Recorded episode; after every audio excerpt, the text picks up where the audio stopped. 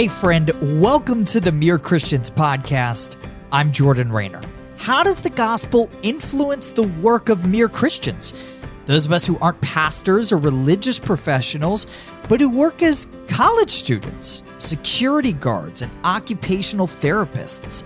That's the question we explore every week, and today I'm posing it to Jason Woodard, an operations leader with more than 30 years of experience in the manufacturing industry, who currently manages a plant in Battle Creek, Michigan.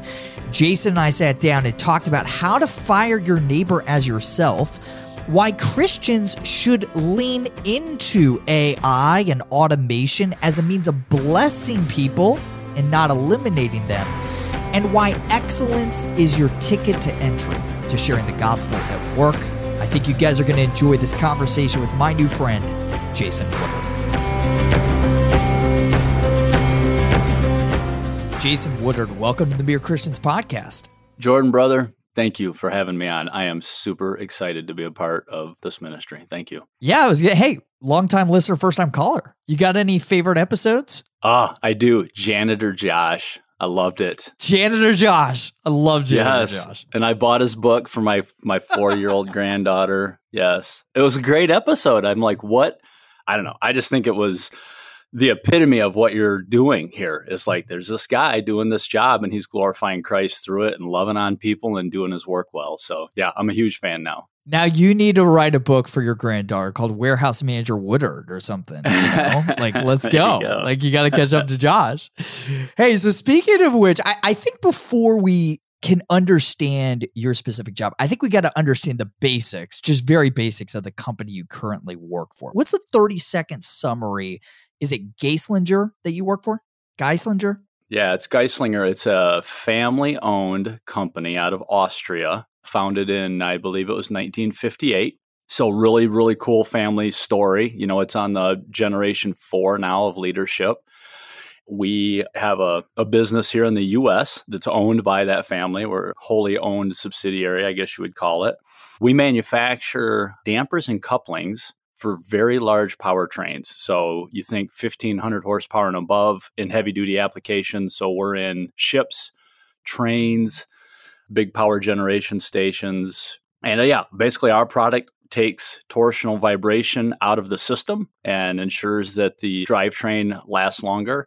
We're well known for being at the high end of quality and durability. Our tagline is built to last, and we have product that's been in the field for decades. I've seen product come into our plant for servicing that was built in the 80s.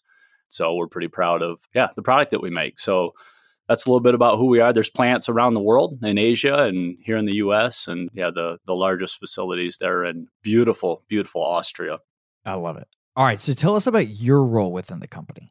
My role is I'm a plant manager. I oversee the operations. So I have a small engineering team, scheduling team, production, maintenance, human resources. So, we're responsible for basically taking what we call product realization. So the raw material is purchased by our purchasing team, and we take it from the raw material state to the finished good state as efficiently as we can, adhering to the quality standards that our customers expect, and making sure our employees are safe along that way. So we do machining and assembly in our facility. So we take steel and machine it to size, holding tolerances down to 20 microns for engineers that know their numbers. I mean, that's like a third of a human hair. So we hold tolerances very tight and then do final assembly and some painting on some products and ship it out. So that's my responsibility. I love it. I'm glad there's some listeners who understand the words you're saying right now, because I have no idea what you're talking about. I'm just like dampers. I don't know. They make something physical out of steel. Like, that's about all I took from that. And I've also never had a job at a plant or a warehouse for any extended period of time. My parents own a food wholesale distribution business. So I spent some time in college working in the warehouse there, but I've never had a job exactly like yours. And I imagine many of our listeners are in that boat. So take us a level deeper, right, into your shoes. What does a typical day look like as you manage this plant? Yeah. And I mean, I'll give you that example, I guess, from a perspective of I've managed multiple plants and multiple industries throughout my career. And in the best scenarios, it's a pretty stable day and environment. You know, you come in the morning. Typically, we're early risers. As a manufacturing person that's responsible for multiple shifts, my third shift guys leave at 7:15 a.m. So I like to be there before 7 so that they at least see my face. And, you know, if they want to come on and talk to me about something, they have a chance to do that. And that's pretty common in most manufacturing plants. You run around the clock. So got to be there early to see the night shift team. Then it's really just about process monitoring. Frankly, we have a cadence of meetings that we do each day and each week. And we kind of categorize everything we do very commonly by safety, quality, delivery, and cost in that order, right? So first thing, we always want to make sure that we're running the plant safely and making sure people are not only following the safety protocols, but if there's any opportunities to improve that we're doing those. So we do audits, we do safety audits, and we get input from the employees on that. Quality, you know, making sure that we're meeting the specs that the customer demands and expects of us. So we monitor quality through different metrics in different ways. And then, you know, delivery is a big one, making sure the stuff's shipping on time because somebody's counting on the product that's leaving your building, right, to do their job or to build their vehicle or, you know, whether it's a food manufacturing site, someone's counting on that to leave on time. And so we monitor that. We look at that every single day. We do a walkthrough in the afternoon. My staff and I, we walk through the facility. We talk about every work cell and how it's performing, if there's any issues. And then we look at our schedule board and, you know, we're looking out a week to 2 weeks, and we're making sure we don't see anything coming up. We don't like surprises. We certainly don't want our customers to be surprised. You know, I'd rather be dealing with a little bit of chaos internally and it never touches the customer. So we make sure we're monitoring all those things that way. So yeah, the thing that I love about manufacturing leadership is you're working with a cross-functional group of people that come from a diverse set of backgrounds, right? I mean, you've got skilled tradespeople, you have laborers, you have, you know, engineers that have had a lot of education. Oftentimes they've grown up outside of the United States, and you just bring all these people together to work for a common goal. And that's been one of the many things that I love about working in that field is just a big diversity in the people that you work with. Yeah. You're an operator through and through, right? Yeah. You love systems. We talked a little bit about this in your pre-interview, but like, why should operations matter to Christians particularly? Like, why should we care about bringing order out of chaos?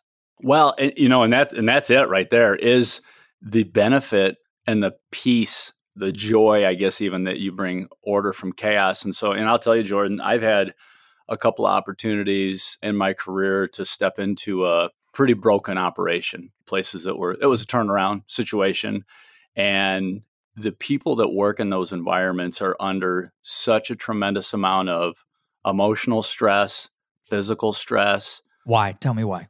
Because it's just mass chaos all the time and nobody knows what they're supposed to be doing. You know, they're getting reprimanded for things that are out of their control. These processes and tools that are dysfunctional and broke. These unfortunate people who are trying to do their job with broken processes and broken tools, and yet they're the ones being held accountable for it, which is absolutely wrong. I've seen people physically get hurt very badly. And without getting into a lot of gory details, I mean, you can imagine around large equipment, there's been some severe, severe injuries that people will have for the rest of their lives.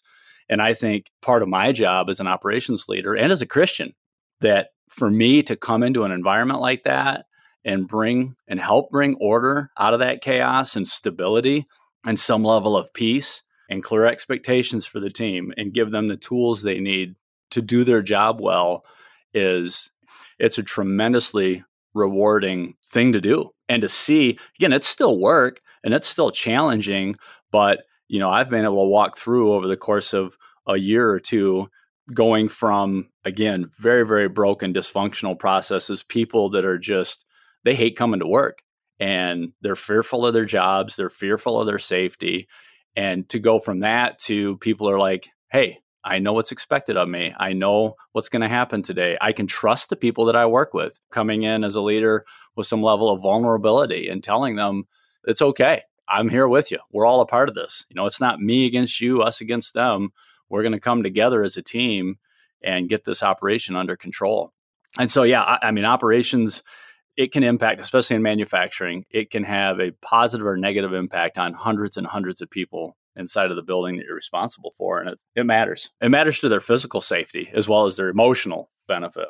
100%. At a most fundamental level, through your work, you are loving your neighbor as yourself. You're coming into something broken, saying this is bad for people, and you're fixing it. And I would also argue you're reflecting the character of God. You wrote to me in a previous exchange, you said, quote, God is a God of order and control. And so for me, my work is restorative, end quote.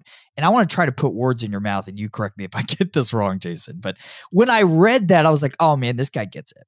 You're connecting God's work in Genesis 1, which is creating beauty, but also creating order out of chaos. And you're connecting that to the disorder that Satan brings about, that the fall brings about in Genesis 3, and our call to be repairers of creation and to restore creation through our work today. Am I interpreting that right? No, that's exactly right. And I am a huge restorative person. In fact, for some people might know, there's a book called Strengths Finder, and it's a personality profile test, right? You get your top five, and one of mine is restorative. And I learned that about myself, and then it made sense. But yeah, to come alongside a team of people and help to restore things. And they don't have to necessarily be totally broken. I mean, I'm fortunate in the role that I'm in now. I stepped into a very stable environment. And frankly, that was a breath of fresh air for me. But there's still always opportunity for improvement. I look at it a little bit like our sanctification, right? We grow in our holiness. We grow in our sanctification. The Holy Spirit never stops working on us. We're always growing more like Christ. And, you know, I look at that in the work environment and I say, how can I help improve processes and develop people? It's always those two things, people and process, and restoring and helping and developing and growing them. You know, I'm not the most creative person you'll ever meet. My wife is an artist. She's an art teacher. She's just super, super creative. I don't have any of that. Yeah, I'm not that person, but I am I'm an executor, and I love to restore things that have been broken. I was reading the other day a commentary on Genesis 1 and the cultural mandate of verses 26 through 28. And was reading a commentary specifically on the word subdue, where God, in the first commission God gives humankind, he calls us to subdue the earth. And this commentary was saying, hey, this word subdue means, quote, to make the earth more useful for other human beings' benefit and enjoyment, end quote, right? And because that first commission becomes difficult in Genesis 3, but God never once retracts it. He never cancels the first commission, right? In fact, fast forward to Revelation 22, what is it that we're going to be doing for eternity? We're going to be reigning with Christ over the new earth, essentially a lot of the first commission, right? And I just think about that when I look at a job like yours. You're making the world more useful for other human beings' benefit and enjoyment, right? You're leaning into that aspect of the first commission. And so we can assume that work matters to God. It makes God smile as you do that work. Do you think about that as you do this work of like, man, every opportunity I have at work today is an opportunity to worship God and bring him pleasure or not? Are you conscious of that at any point as you're going throughout your day, Jason? Well, I will tell you that I am absolutely conscious all the time of how my work glorifies the Lord, and probably more in how I interact with my team members. Yeah, talk more about that. I have a deep passion and heart for the people that work in plants, because I came up through that. So I started off as a welder. I've worked every shift. I've been a production operator. I've ran all kinds of crazy machines. I've worked in maintenance. I went through a skilled trades apprenticeship program. I've been a supervisor. I mean, I've worked weekend 12-hour shifts. I've worked third shift, second shift, first shift, 410s. I mean, I've done all of that. So if there's a job in a factory, essentially I've done it. And I know that the stresses that it can bring. I know the joy it can bring. And so I have I think a unique sensitivity in my role to the people that keep the factory running, because I've literally been in their shoes. I grew up around that type of person. You know, that was the kind of the upbringing I had, was around blue collar industrial people. And, you know, I think about all the time, how can I, the way I interact with them, glorify God and just be an encouragement to them, speak the truth in love. I mean, you got to speak the truth, but you need to do it in love. I think about how the scripture tells us that Jesus came full of grace and truth. And in my work, you need to bring grace and truth. You need to bring truth to, kind of face the brutal facts of the situation. It might be a disciplinary issue with a person, but you can do that in grace and love. And I think that's so important. I've had to terminate employees. And again, I did it in a way that was dignifying of them, respectful of them. Anyone I've ever had to do that with, I've prayed for them before and after. I've prayed for the situation. And, I think about, I want to honor God through all of that and how I interact with all of these people and how I treat them and how I help them enjoy their job more and get more benefit from it. And so I'm huge on creating a culture like that. And that's a big deal for me. Go deeper on the case study of firing somebody. I would imagine, given the roles you've had to do that more than you'd like. What advice would you give to the listener on how to fire their neighbor as themselves, right? Like how to make one of the toughest decisions in the workplace in a distinctly God-honoring way? What does that look like? Yeah, that's a great question. And I have a very clear answer that I've formulated in my head over the years, thanks to God and a lot of mentors. Number one rule, never, ever surprise somebody, ever, because that is mean. That's evil. And so I would say that number one is always set clear expectations for your team. And when someone's not meeting those, address it early, and address it often. And escalate that to in a way that's obvious to them as you're escalating this. So, I always tell my team, my supervisors especially, if you have a performance issue, do not ever walk into the HR manager's office and say, we got to fire so-and-so, and let that be the first time that HR partner's heard about it, right? If you get to that point, you need to bring your HR partner along. You need to let me know, depending on the size of the plant. I've had plants where we had 400 people, and I can't be involved in all of those, but you have to bring them along as another person. Let them sit in on those conversations. I've done that before. I've sat across the table from, a manager that I've had conversations with, and I don't think they're hearing me. I don't think they're getting it. And you know what? I'm not the perfect communicator. And so I bring in my HR partner. I say, let's talk about this together, because maybe I'm missing something. And I want this to be really clear that we have an issue and it's not going the right way. And so what can I do as your manager? What can I do to help you be successful? And here's what I need from you, right? And to have that very open, transparent dialogue with them.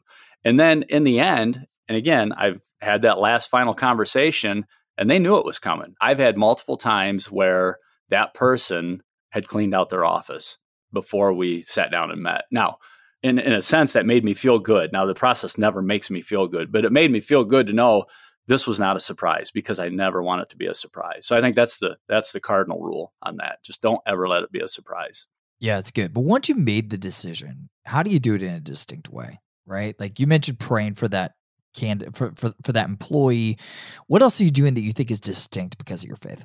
Well, I think it's the way that you talk to them. You're empathetic. You know that this is going to be hurtful to them. I mean, it's, they're going to walk out of that building and they don't have a job now. They don't have a way to make an income, at least not right now. And so I think being sensitive to them, knowing that they're going to be kind of swirling in their mind, making sure that they know that they can reach out after they leave if they have questions, but really being just empathetic in that discussion, knowing that they're going through literally probably one of the most painful events in their life. I mean, aside from losing a loved one, being fired from a job is, depending on the level you're at. If you're a mid-level manager and you're getting fired from your job, that's a really, really big deal.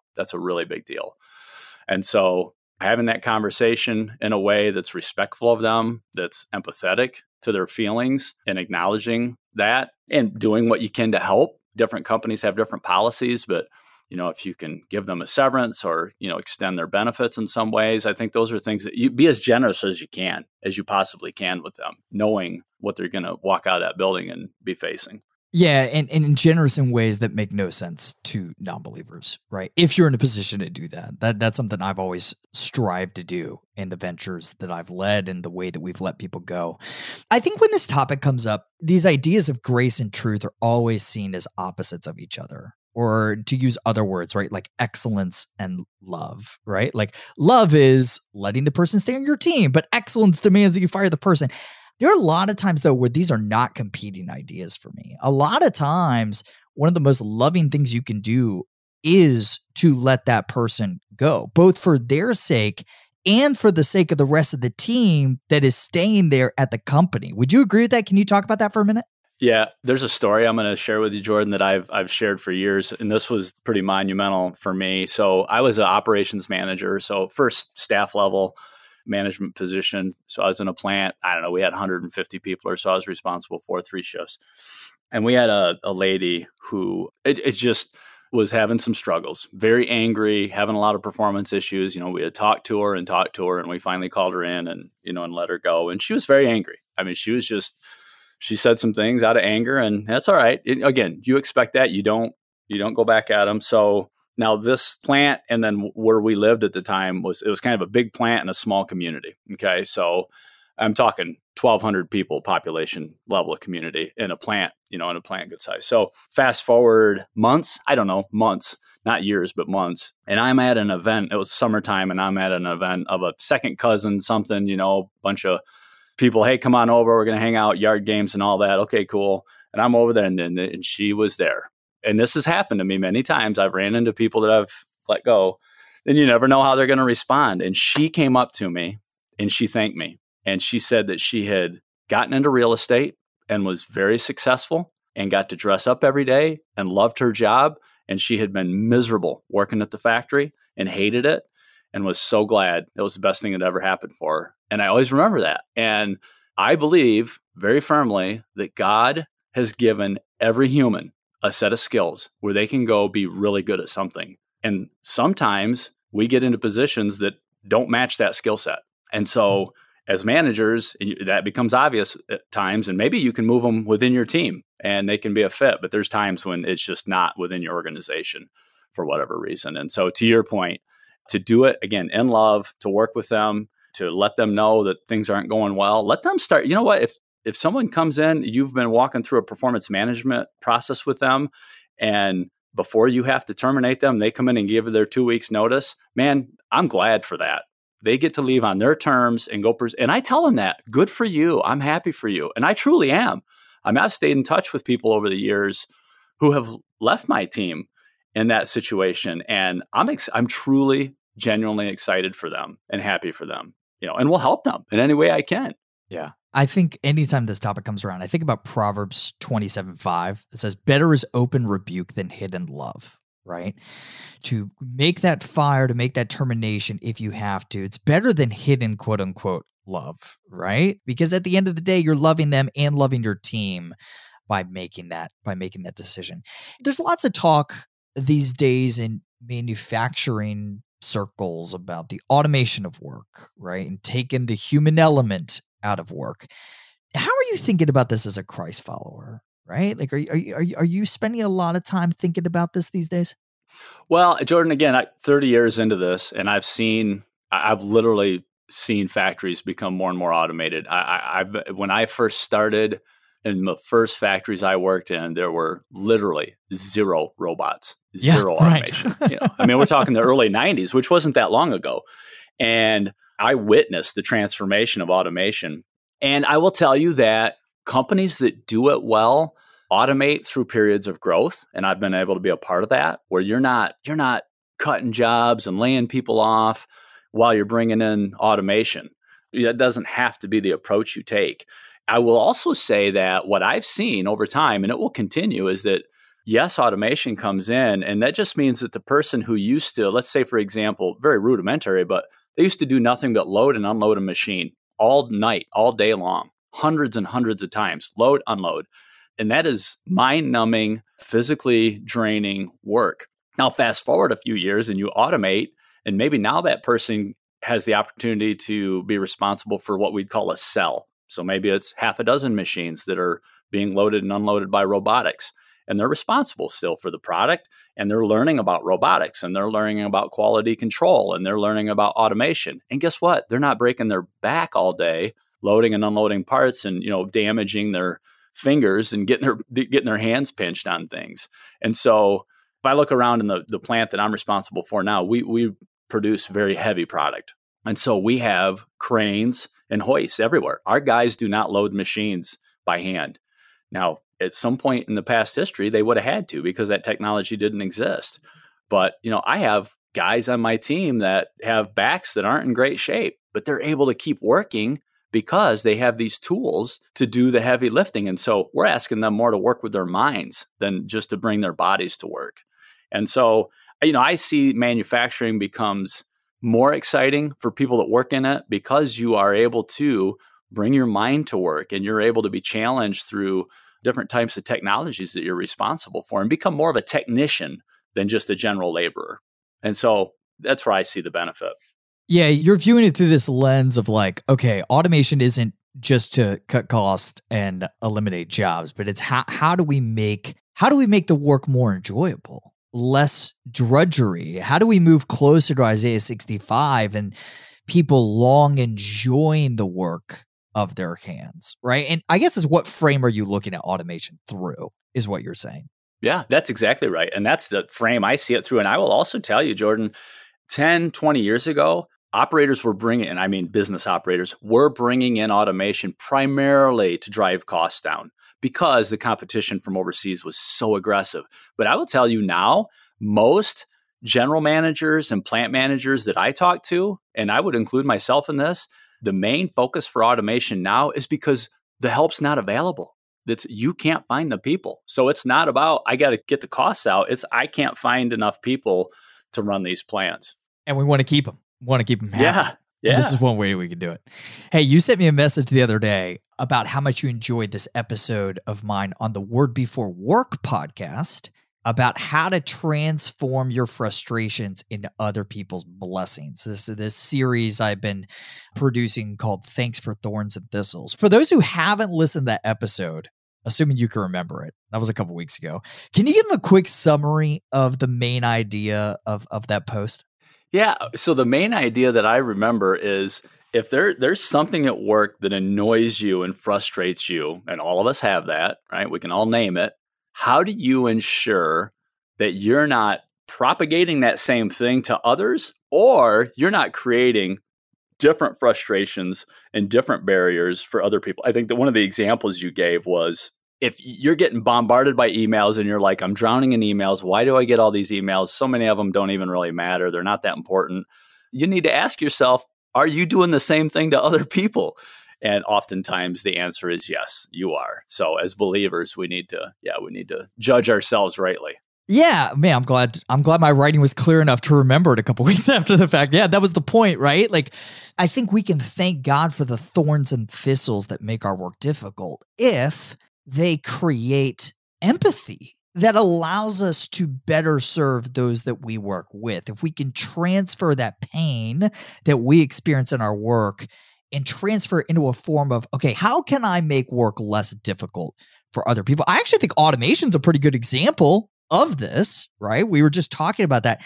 Can you think of another example, Jason, of when you've turned the pain caused by thorns and thistles in your work into empathy that allowed you to better serve your team?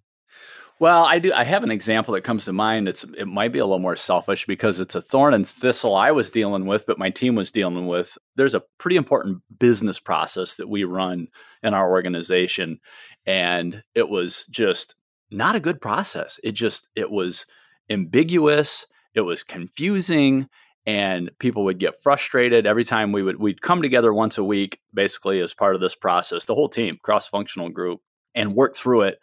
And I think everybody left every week feeling like we didn't talk about things that were important. We spent time talking about things that weren't important. Nobody was on the same page. We were all a little confused. And so we worked, and I led the effort to work on, we got to fix this process. Now, I'll tell you that it was frustrating because it was, at least the old process was one that had been ran for years.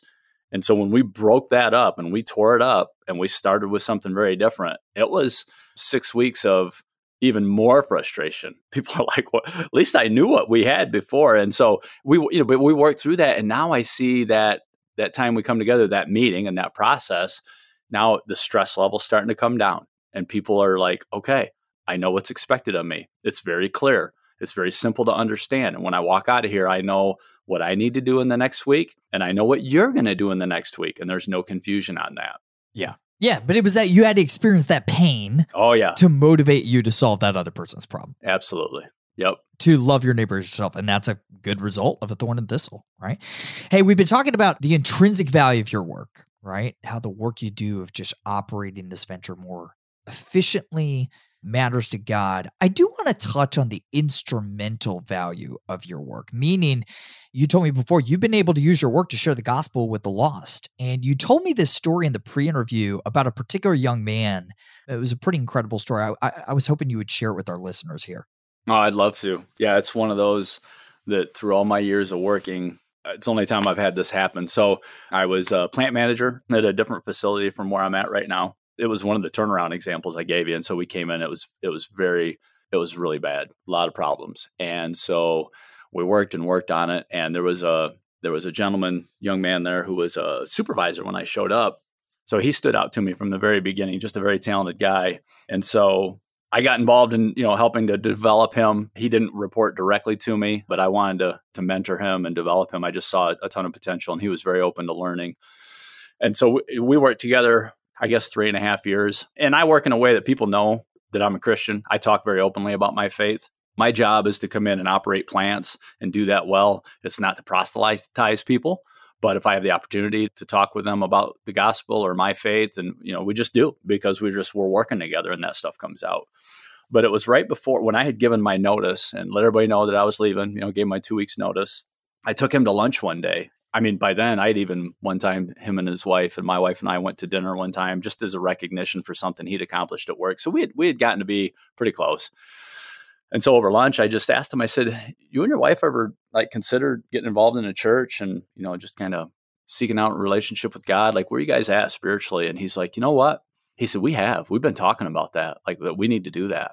And I'm like, really? I said, all right, well. I said, why don't you come to my church? You're invited to my church. And he's like, we'd love to.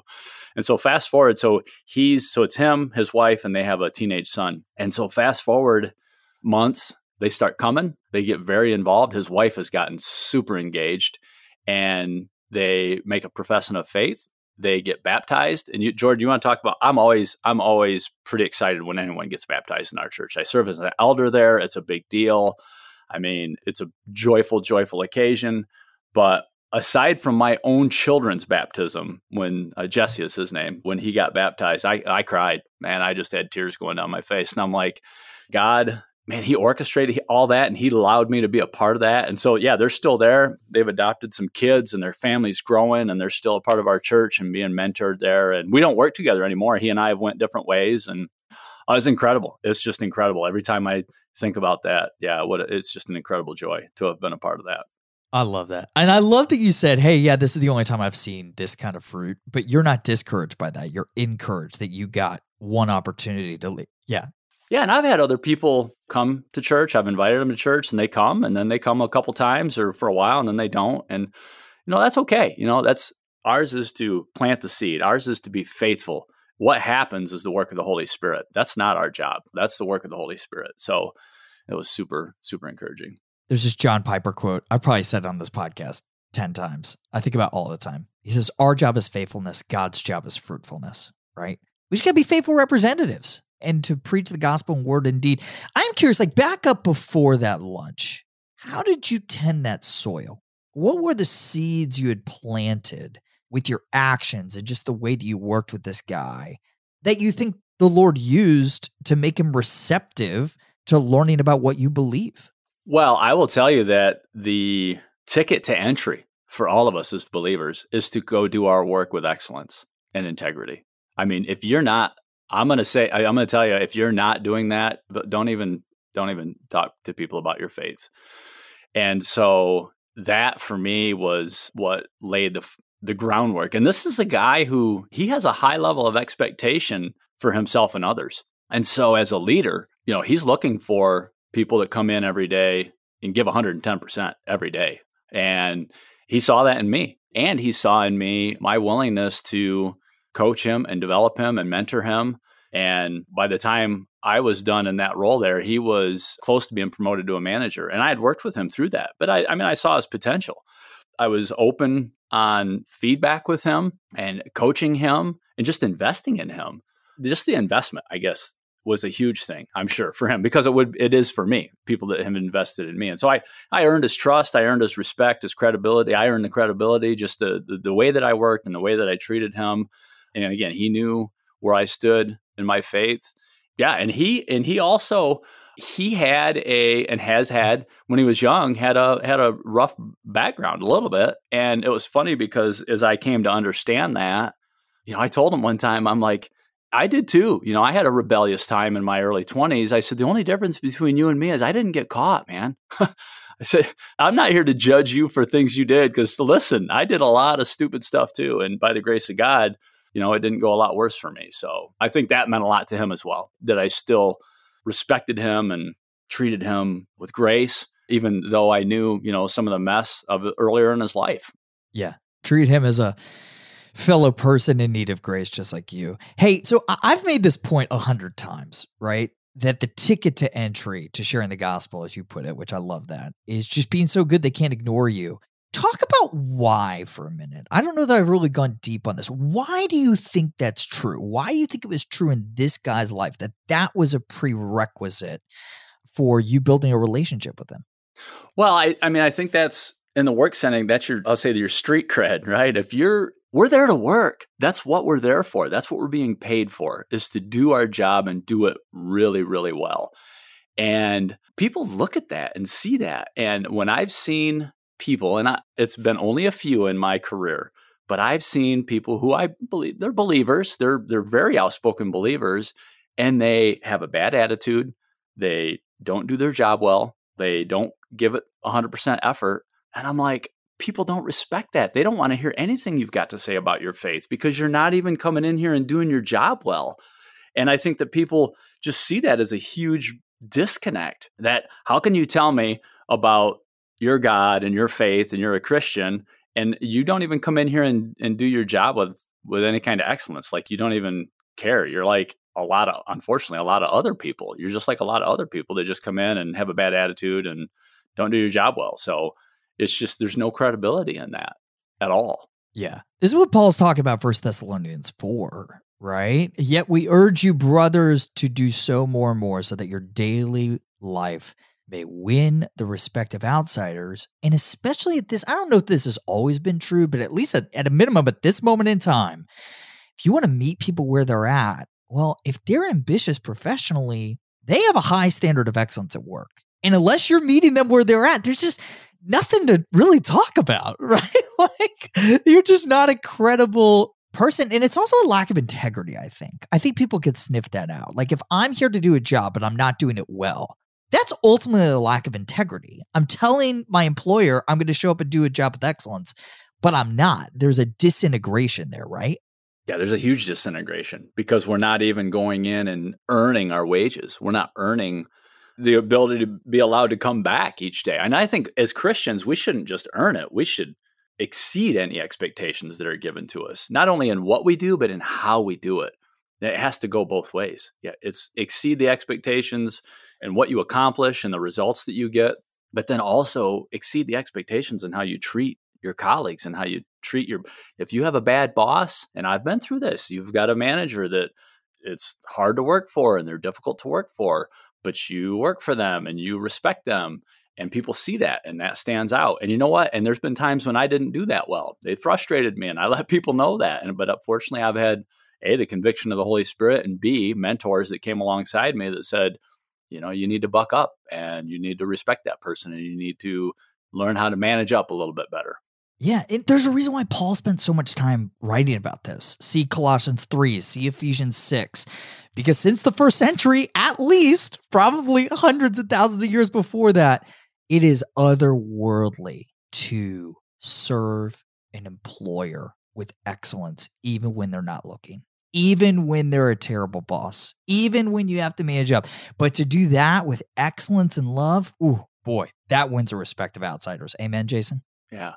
Work as though working for the Lord and not for man. I mean, if we did that, if we truly, every believer did that in the workplace, it would transform our workplaces. Amen. Hey, Jason, you know the drill. Every episode, we land the plane with 3 questions. Number 1, which books do you find yourself recommending or gifting most frequently to others? Yeah, I've got a list. I think there's 5 here, but these are some of the most impactful books I've ever read outside of Scripture. Number 1, 7 Habits of Highly Effective People. Stephen Covey, it's a classic. But if you haven't read it... Oldie but a goodie. Yeah, you got to read it. That's a good one. Chosen by God by R.C. Sproul. One of the most impactful theological books I've ever read. Chosen by God by R.C. Sproul. Another one that I've read more recently is The Whole Christ by Sinclair Ferguson. It's super impactful, really looks at this whole idea of legalism versus antinomianism and comparing those two errors. Holiness, this is an old one, Holiness by J.C. Ryle. And he's been dead a long time, but anything you can get your hands on by him is good. And then the last one, this is more back to the business and leadership book, is The Five Temptations of a CEO by Patrick Lencioni. Excellent book. And frankly, anything by Lencioni is really good from a leadership and business perspective. So those are mine. Tell me more about The Whole Christ. I haven't read this book. What's the net of this? Yeah, so The Whole Christ, it's a deep book. And so this is going to be a really superficial paraphrase. It's thick, but it looks at the two errors of legalism, right? So believing that we can earn our way to salvation, that there's a way that we can earn our way into the kingdom. And then the other opposite extreme error of antinomianism, which is a view of, oh, I don't have to do anything different because Christ paid it all for me. He paid for everything. And so I can live how I want to. And so, and I will tell you that, over the last 10 years or so, I've really worked through a struggle in those two extremes. It's like legalism, you tend towards, I'm a process guy, I'm a doer. And so I can tend that way. Yeah. Legalism's easy. That's the easy one. Yeah. Yeah. Checking those boxes. So it's an incredible book. Again, it's a pretty thick read, at least for me, but highly recommend that one. I gotta check it out. Hey, who do you want to hear on this podcast talking about how their faith should shape the work that Mere Christians do in the world? So there's a guy, a friend of mine, he used to work on my team about 10 years ago. His name is James Lorraine, and he was an electrical engineer on a manufacturing team that I led. And since then, he leads business development for a software company. One of the smartest people I've ever worked with. He loves the Lord deeply. He's very winsome, and he would be a great guest to have on here. So I'd love to get you connected. He would be a good one to have. Send me his information. I'd love to take a look at it. All right, Jason, before we sign off, we're talking to this global audience of Mere Christians, very diverse vocationally. I'm sure there's some people listening right now in a plant just like the one that you manage, but we've also got Fortune 100 CEOs listening right now, right? So very, very wide range. What's one thing you want to reiterate to our listeners before we sign off? I would say this, that your job is not just a way to generate income. And that's something that you talk about all the time, Jordan. And if they're listening, they probably understand that. But we can glorify God through the work we do as we restore, as I do, or as we create, as you do, in ways just like God does. I mean, we can, not to his level, but that we can honor him as we restore and create. And we should strive to honor Christ by doing our work with excellence. As I said earlier, if you're not doing your work with excellence, then you're not even going to get a ticket to share the gospel with others, that you're not going to have the credibility or the respect that you need to do that. So do your work with excellence first, do your work well, and then pray for opportunities to be a witness, to invite people to church, to share the gospel, and be ready to do that well. Amen. Hey, Jason, I want to commend you for the terrific work you do every day, for the glory of God and the good of others, for reminding us of why bringing order out of chaos matters. It's nothing less than God-like work that can reflect his character to the world. Thank you for giving us an example of what distinct Christ-like love and excellence can look like in the workplace, even when firing somebody. And man, thanks for just hanging out with us for a few minutes today. I appreciate you, brother. Thank you, Jordan. Thanks for your work that you're doing. It's very impactful for people like me out here doing the work. So thank you. Keep it up. Hey, I hope you guys enjoyed that conversation as much as I did. Hey, if you did, do me a favor. Take 30 seconds right now to go leave a review of the Mere Christians podcast on Apple, Spotify, wherever you listen to the show. Hey, thank you guys so much for tuning in this week. I'll see you next time.